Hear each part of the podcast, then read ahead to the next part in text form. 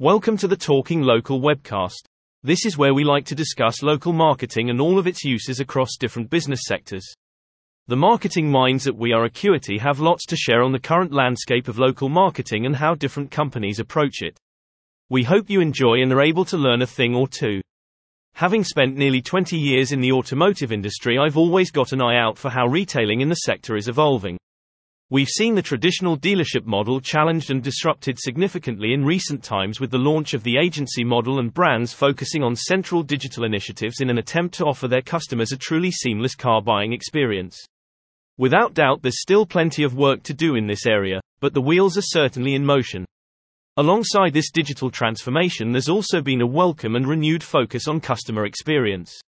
With such a wealth of brands and choice of products available to UK consumers, positive early interactions with a brand can often win the day. And this is something the Korean brands seem to be leading. A few months ago, I posted an article on Genesis, who in late 2021 opened Genesis House within the heart of the meatpacking district in New York City.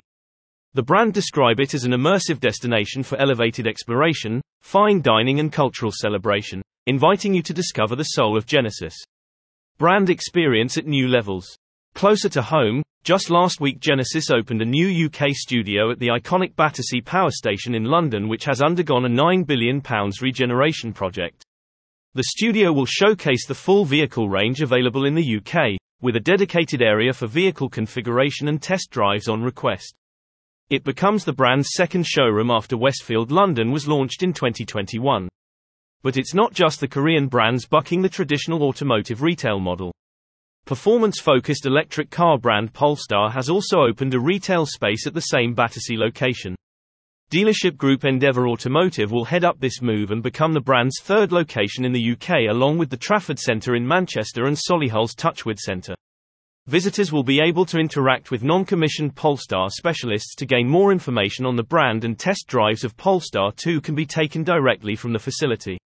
With plans to expand to eight locations by the end of 2023, it will be interesting to see where and how the brand strategically position these sites.